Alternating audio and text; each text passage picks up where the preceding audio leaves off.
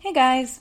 This week's podcast is the second half of a talk I gave for the Family Narrative in 2019 called Creating a Business That Feeds Your Soul and Your Family. If you missed the first half, I recommend you pause this and go back to episode 38, because if you don't, the vocabulary that I use in the rest of this podcast might be a little hard to follow. During that first episode, I told you about the three photography business models that generally work and the three that generally fail. And at the end of that episode, I told you that all you need to do to attract and maintain a loyal, happy client base is to first get 100% clear and consistent about who you are, who your clients are or should be, and what it is that you offer. Then, after you've figured those things out, you use your answers to guide all of the decisions that you make about your business. But there's a lot to unpack there. So, today we're going to break down the how in a world screaming loudly about what we should be doing, how do we figure out what we truly want and need and then turn that into a thriving business? After you listen today, be sure to go to the show notes for today's episode to grab the freebie. I've got some example numbers in there along with a series of exercises that will help you work through this process on your own. And you can find all of that at thiscan'tbethathard.com slash podcast slash 040. Welcome to This Can't Be That Hard. My name is Anami Tonkin, and I help photographers run profitable, sustainable businesses that they love. Each week on the podcast, I cover simple, actionable strategies and systems that photographers at every level of experience can use to earn more money in a more sustainable way. Running a photography business doesn't have to be that hard. You can do it, and I can show you how. Feeling when you're trying to screw a lid onto a bottle or a nut onto a bolt and the threads just won't line up and sit right? Not only is that misalignment frustrating, it also means your bottle is going to leak or the nut and bolt won't function properly. Well, the same goes for your business. When it's misaligned, you can feel that there's something off. Even worse, so can your prospective clients. A misaligned business is vulnerable to failure because the misalignment prevents it from functioning properly. Today, we're going to talk about the five major areas of business that you need to align to create that perfect fit, that smoothly aligned system that works for you. And I call those areas the five P's because they stand for your preferences, your parameters, your products, pricing, and policies. And if all five of those P's make sense together, if they're aligned with one another, your business is going to be set up for success, presenting an enticing and cohesive set of solutions to your ideal clients. So, first, let's talk about preferences. Examining and listening to your preferences is what will help you design a business that makes you happy, a business that you love to run. And that seems pretty obvious and easy, right? But it's not. Look around you. Photographers everywhere, people from all kinds of backgrounds who live in different areas and serve different populations, so many of them post strikingly similar photos and run strikingly similar businesses. How is that possible if people are really being true to their own preferences? The truth is that most people never get really honest with themselves about what makes them happy because they don't trust their own instincts. Instead, they look around and try and decipher what they think other people want or just try to emulate what they see other photographers doing. I put preferences first on this list because they really should be considered first. One of the quickest routes to burnout is trying to be something or do something that isn't authentic to who you are and what your artist self wants to put out into the world. And the important thing to remember about preferences is that they're not static, so they need to be revisited periodically. If you're brand new, you may have ideas about what you're going to prefer and what you're going to be good at, but you're almost definitely going to find that these change or at least become more refined as you go. So it's good to check in, let's say once a year or so, to see what's working for you and what isn't. In the workbook that I put together to go along with today's episode, you'll find an entire page full of questions about your preferences. And whether you're new to business or have been in business for years, I think answering those can help you achieve some clarity. Just remember, it's your business, no one else's. So these really need to be your preferences. Don't be distracted or influenced by what you think will work. What other photographers do or what you believe clients want isn't really relevant here. Just be honest with yourself. The second thing you need to do when evaluating your business is take a good look at the parameters you're working with. Your parameters include three major categories your time, your resources, and your money. Your time is the time that you have to dedicate to your business, as well as the amount of time that it takes you to do your work. Your resources include the obvious stuff like your equipment and your studio or your office space, but they also include your special or unique talents and abilities. Like maybe you're a doula, and that's a really big selling point to your birth or newborn photography clients. Or perhaps you're a well respected fine art photographer, so you're able to charge extra just for your brand name. Or maybe you're the queen of wall gallery design and you sell packages that include complimentary design consultations for your clients. Regardless, putting together a list of your resources is a good thing, and maintaining that list will help you make sure that you're taking full advantage of all of your resources. Because once you have that list, you can then go back and check each item to see how it fits into your business model. And again, the workbook that you can download in the show notes will give you lots of examples to consider. So you've got your time and your resources, and then the third corner of the parameters triangle is money, which we all know is everyone's favorite subject. and I know I've said it before, but understanding your numbers will put you in a far better position than most of your peers in the industry. This is something I see way too many people struggling with, at least in part because they believe that their confusion about the money side of their business would be somehow looked down on by other business owners and photographers. But I am here to tell you that having talked to tons of people in this industry, including plenty of people who've been in business for years, not having a full grasp on the financial part of your photography business is actually more common than the alternative.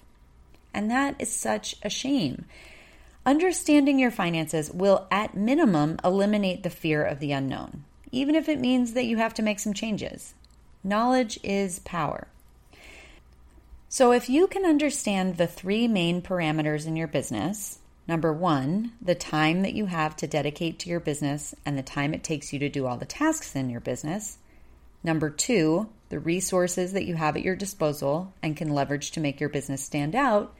And number three, the money that you want or need to be making in order to be profitable, if you can understand those three things, you'll be able to create a business plan that actually works rather than trying to retrofit a business plan that might not work for you and make it somehow mesh with your preferences and parameters. So, once you've got your preferences and parameters all spelled out, what comes next?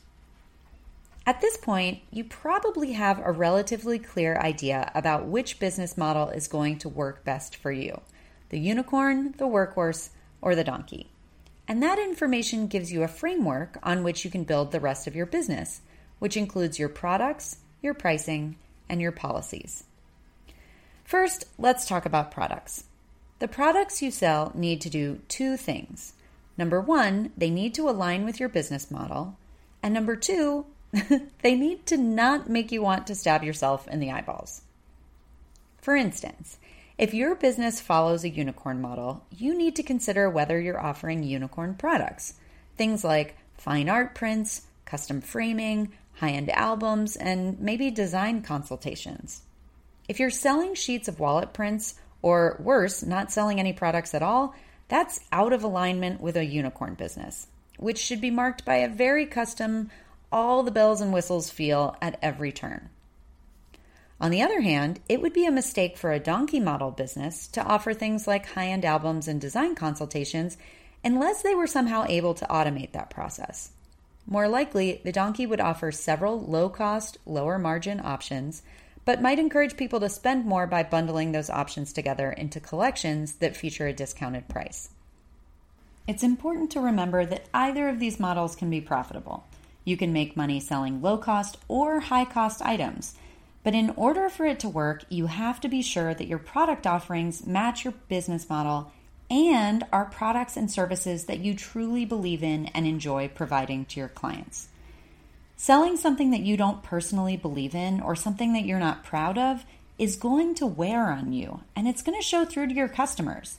And if you find that you can't find products that line up with your business model that you truly love, it might be a good indication that you're not paying attention to your preferences and therefore you haven't set yourself up in the right business model to begin with. So, next comes the fourth P, which is pricing. Pricing for your products, as well as things like session fees, will also be informed by your business model. And without making this entire podcast about pricing, I'll give you the basics. The more high touch your business model, the larger your markup will need to be on the products and services that you sell. So, when you go to McDonald's and get a burger for a couple of dollars, the markup, by which I mean the percentage that you pay above what it costs McDonald's to make that burger, is quite small.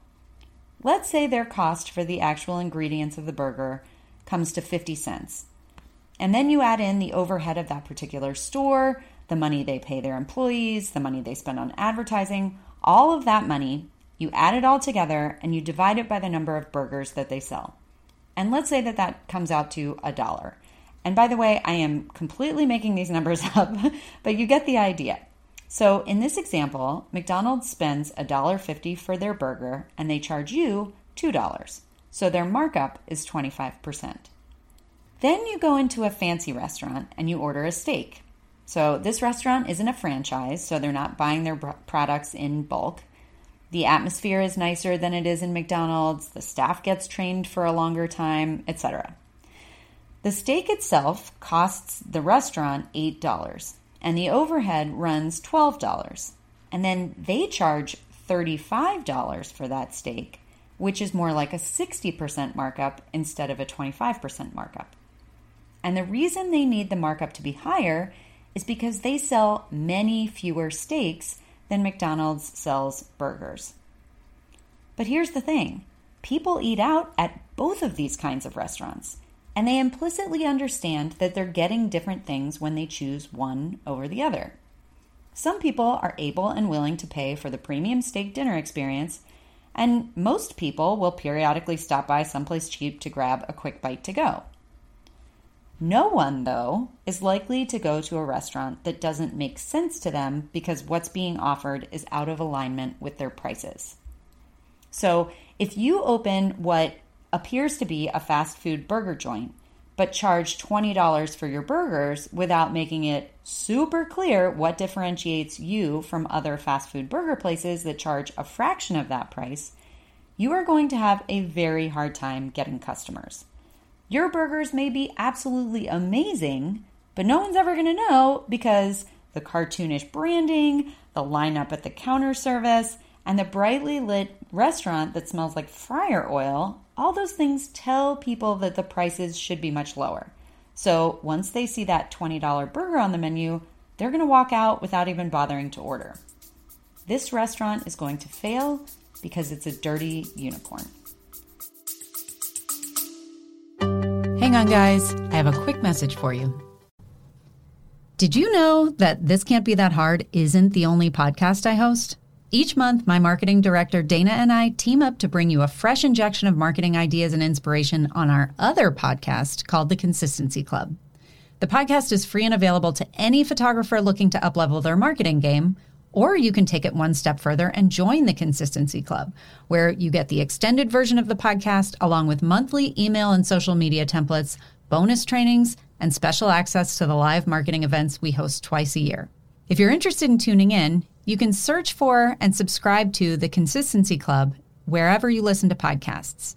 If you'd like to join us in the membership, you can visit go.thiscan'tbethathard.com slash club to sign up. Conversely, if you're serving local grass fed steaks in a beautiful restaurant, but you're only charging $10 for them, people are going to be confused.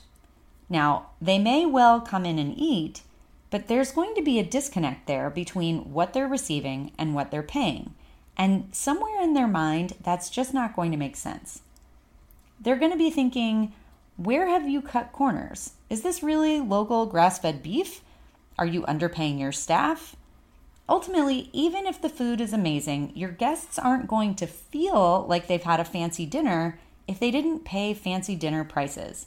And given that $10 per steak doesn't even cover your cost, it won't be long before you're out of business. This restaurant is going to fail because it is a horny ass. If you run a boutique photography business with only a few clients who receive a premium experience, charging higher prices with larger markups will not only be necessary for you to be profitable, but will also help your clients feel like they're getting that magical unicorn experience.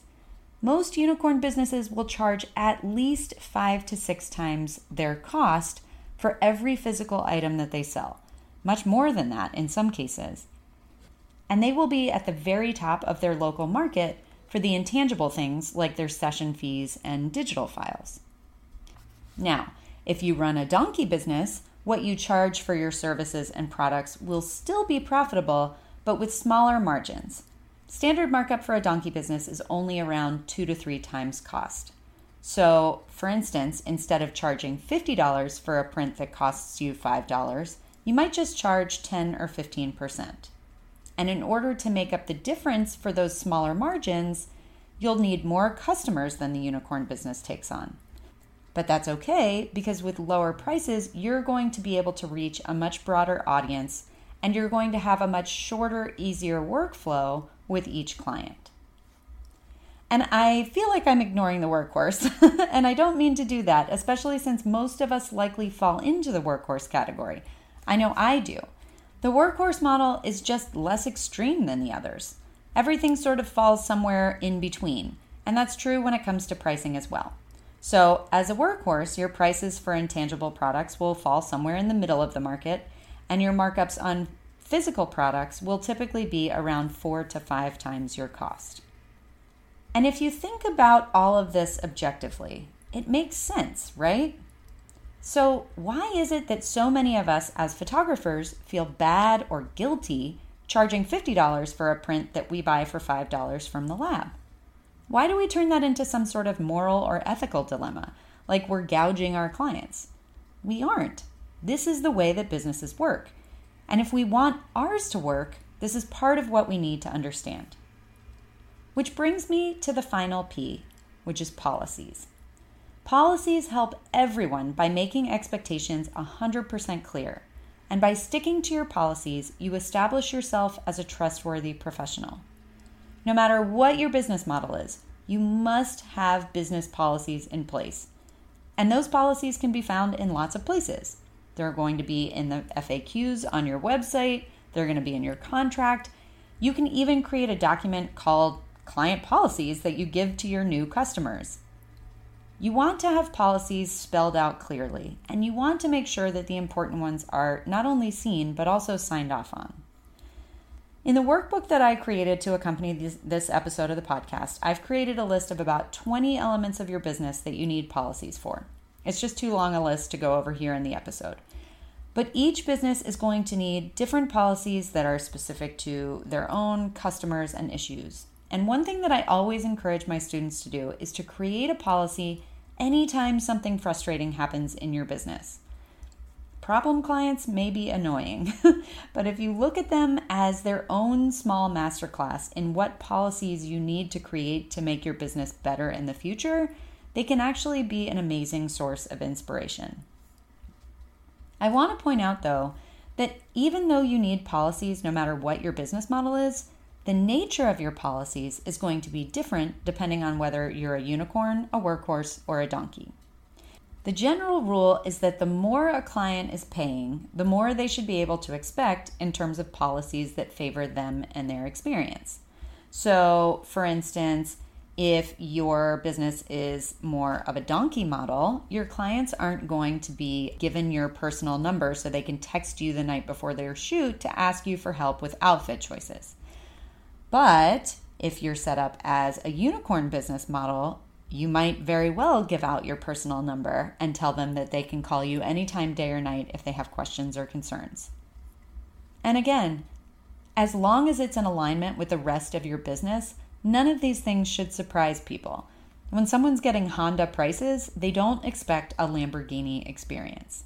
So let's go over the five P's one more time, We've got preferences and parameters, and when you honestly assess those, they help you figure out whether your business should be set up as a unicorn, a workhorse, or a donkey.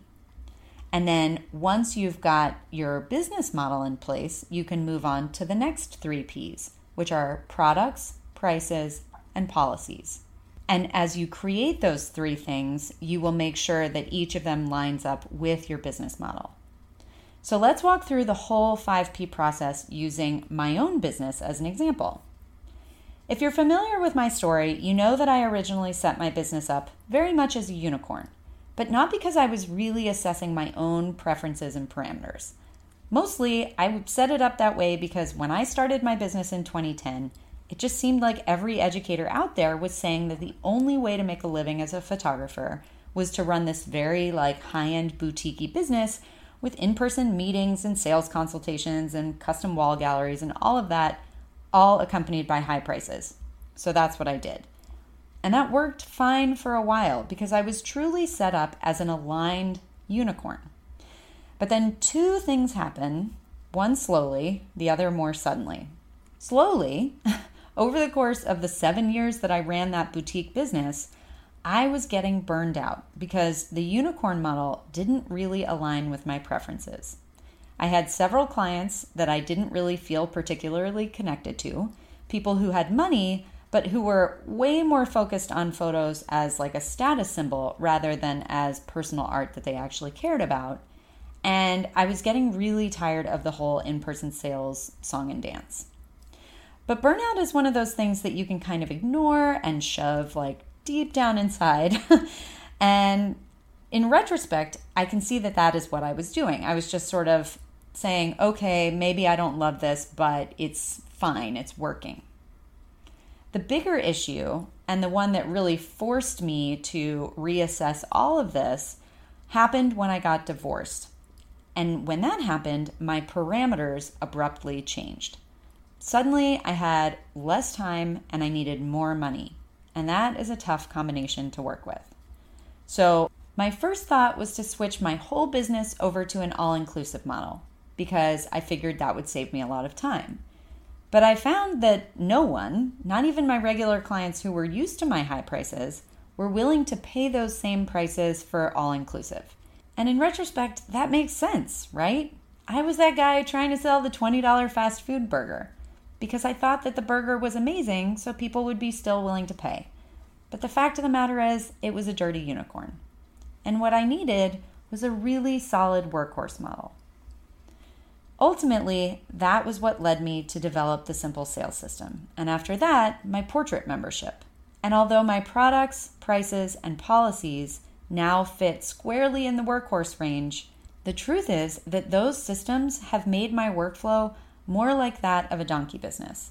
So much is automated without actually feeling automated to my clients.